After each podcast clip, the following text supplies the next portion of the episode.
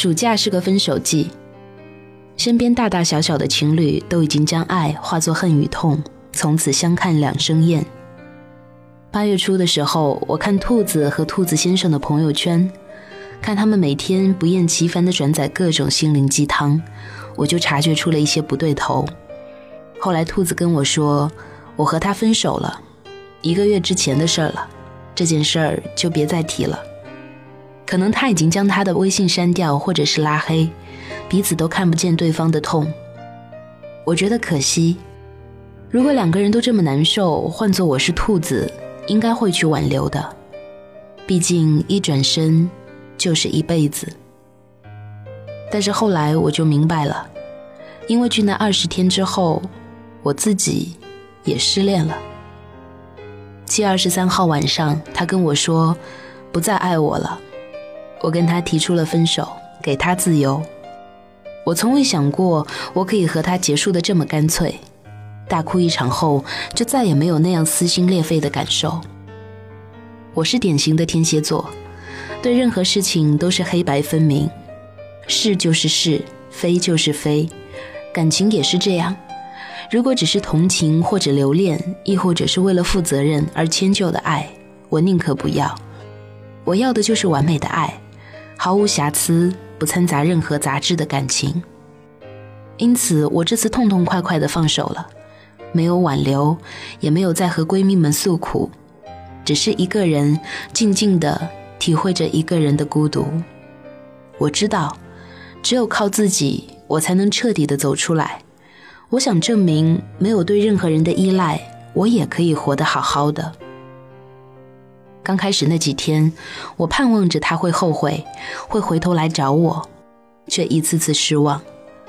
那几天白天除了练车，就是在学会排解自己的情绪。手机里下载了各种疗伤圣曲，听着听着就哭了。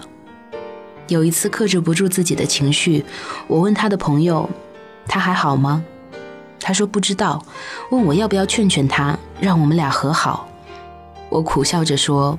不用了，我想我必须对自己狠心，并且学会了死心。我开始花更多的心思在曾经被自己忽视的友情和亲情上，除了练车就是出去玩儿。慢慢的，我忙得差点就忘了他。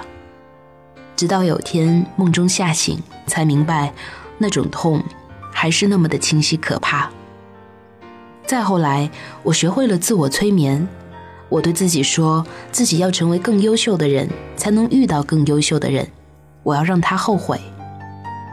我慢慢减少出去瞎玩的时间，白天除了练车就是看书、弹吉他、写毛笔字，偶尔看看电影，做点西式点心。就这么一个月过去了，我不再心痛，虽然想起他，还是心里闷闷的，但是我很好，从来都没有觉得这么好。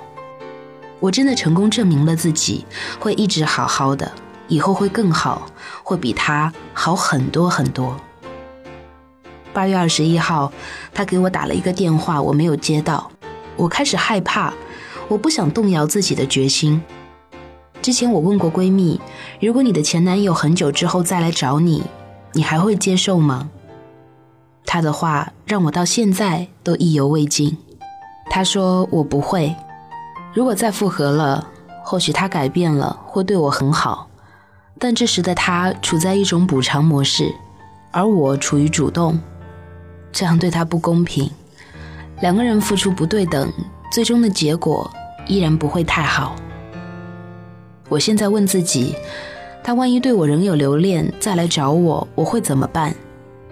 我想，我现在就可以回答了。丢弃的东西。就不用再捡起来了，即使它曾经再美好，爱的深不如爱的刚刚好。